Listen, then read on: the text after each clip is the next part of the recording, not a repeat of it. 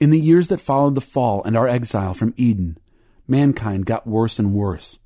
Cain killed Abel. Lamech threatened to kill everybody else.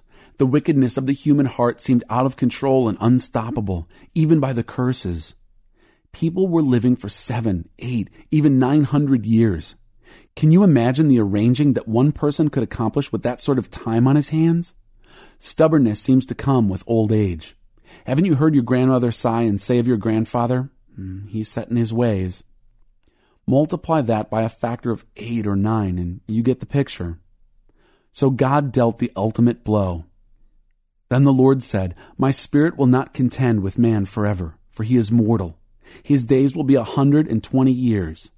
Genesis 6, 3. He cut our life short. Nobody gets past 120. However clever we might be in our ability to conjure paradise, we can never get around death. It is the final thwarting. You must follow me very carefully now. We can never fully explain the reasons surrounding someone's death. We've come to accept it for the aged, and we try to console ourselves with thoughts like, he's had a full life. But death is never natural. It was not meant to be. That is why those left behind experience such excruciating pain. The agony is only worsened when the death is what we call premature, when it takes a life in full bloom, or just as the bud begins to open. Each death can begin to be understood only within the larger story God is telling. Much of that story remains for the moment a mystery.